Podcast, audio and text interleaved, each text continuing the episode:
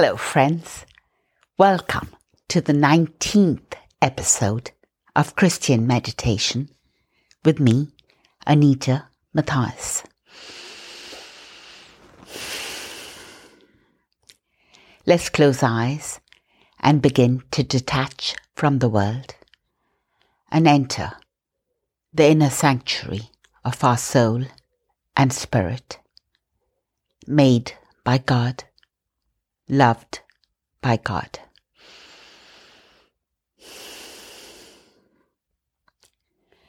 Let's begin to slow our breath.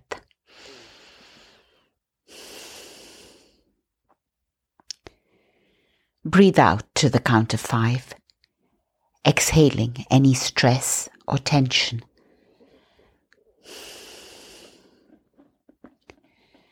And breathe in to the count of five, inhaling the deep peace of the stars and of God.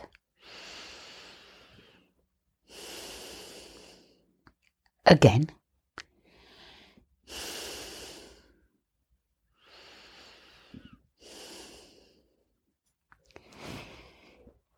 Tense and tighten your body as much as you can. Release it.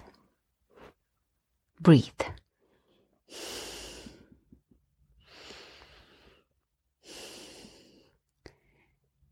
Let's do this tense and tighten and release cycle again to further relax our body.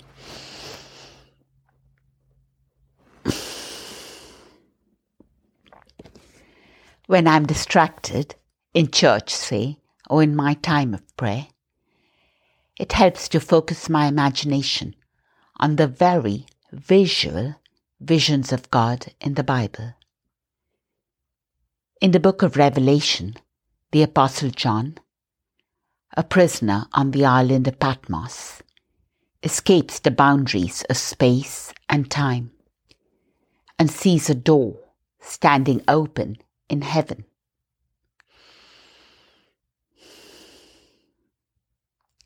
And that door still stands open, and you and I can walk through it.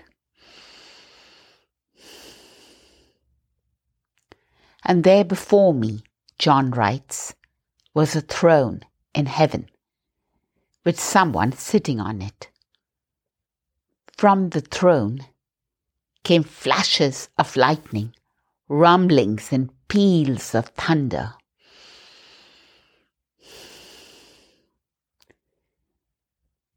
Then I saw a lamb, John writes, looking as if it had been slain, standing in the center of the throne.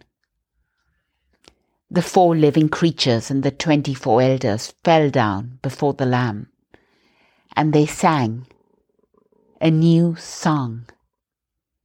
You are worthy, O Lamb, because you were slain, and with your blood you purchase men for God from every tribe and language and people and nation.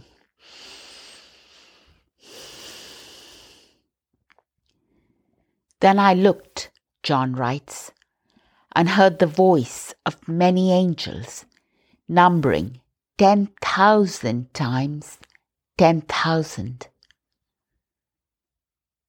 They encircled the throne, and in a loud voice they sang, Worthy is the Lamb who was slain to receive power and wealth and wisdom and strength and honor and glory and praise.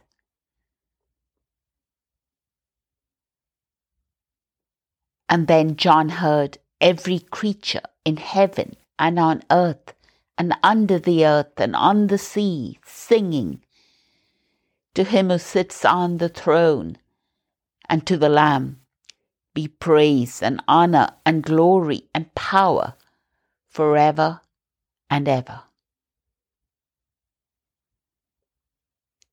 Every creature on earth and on the sea singing all the sad and abused animals who ever lived, all our loved and lost pets, Rover and Brutus and Juno and Buddy and Trooper and Jakey. Now, not barking, but singing. How magnificent the world of creation is. How magnificent God is.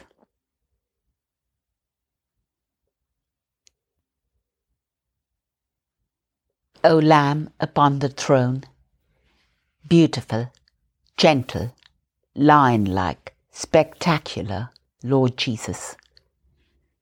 Instruct our spirits as we segue into Matthew chapter 17. After Jesus and his disciples arrived in Capernaum, the collectors of the two drachma temple tax came to Peter and asked, Doesn't your teacher pay the temple tax? Yes, he does, he replied.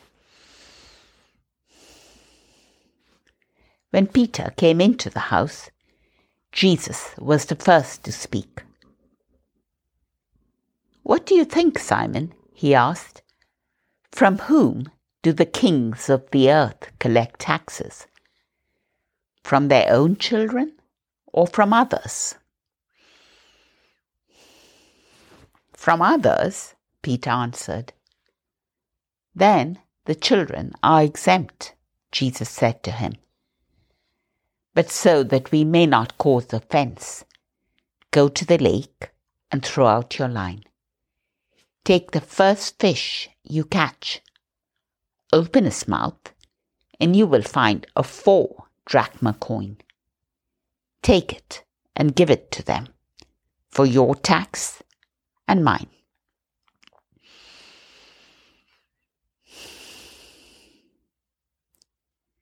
The silver coin in the mouth of a fish.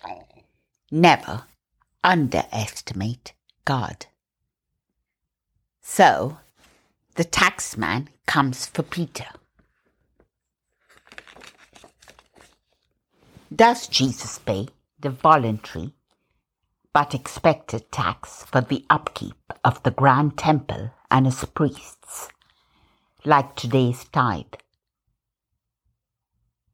And, as he often does, Jesus asks Peter what he thinks, because, as a friend, He's interested.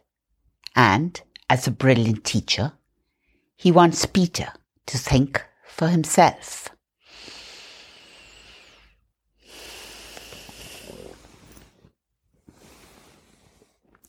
Sons do not pay tax to their father, they both agree.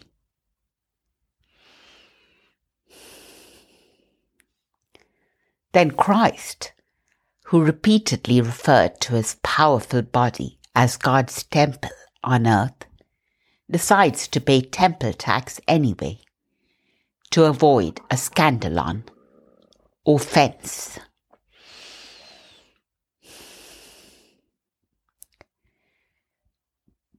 Christ was unafraid of offending the legalistic Pharisees.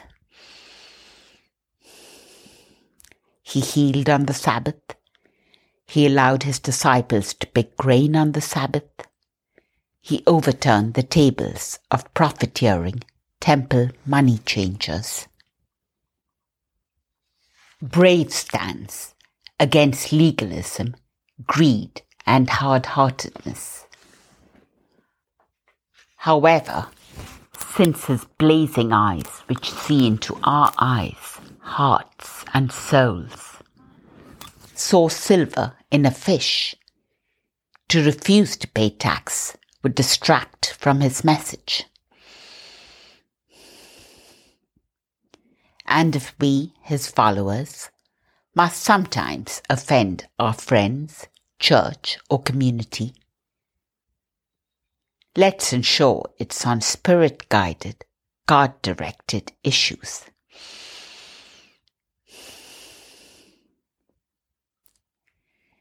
And Jesus instructs Peter to cast a line and a hook, as amateur fishermen did, insulting for a professional with boats and nets.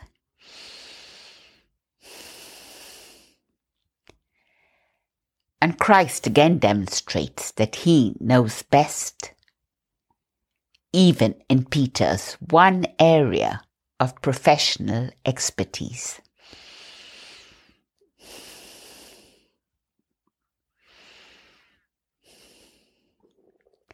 And Christ knows best in our own areas of giftedness.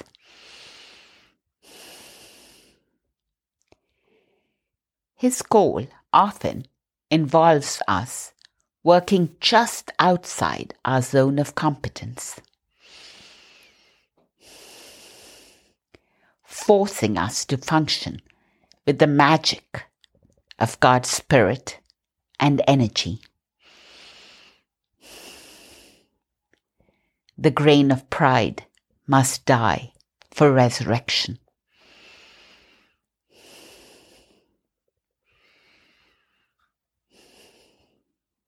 and Peter finds silver in a fish. When you lack the money to fulfill the dream God has placed in your heart,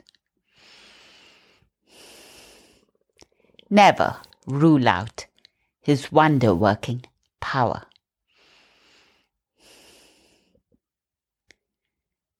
Pray for God's miraculous provision. or for Christ's surprising strategies to create wealth. Rather than work yourself to break down or manipulate or use others to get money.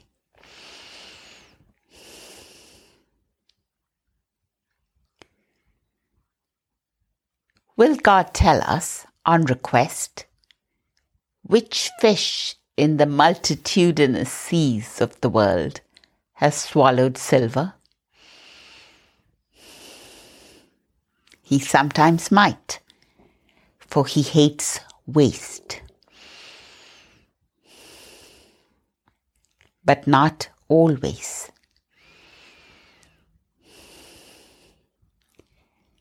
Tim Keller writes People think if God has called you to something, He's promising you success.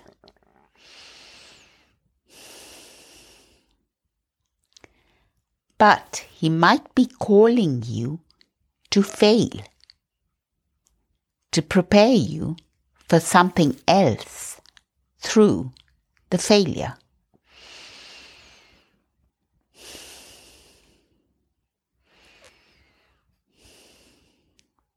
To work all night and catch nothing, as Peter did, strengthens our character and endurance so that we are capable of becoming fishers of humans. And, if God pleases, sometimes, perhaps even, fishers of money. Amen.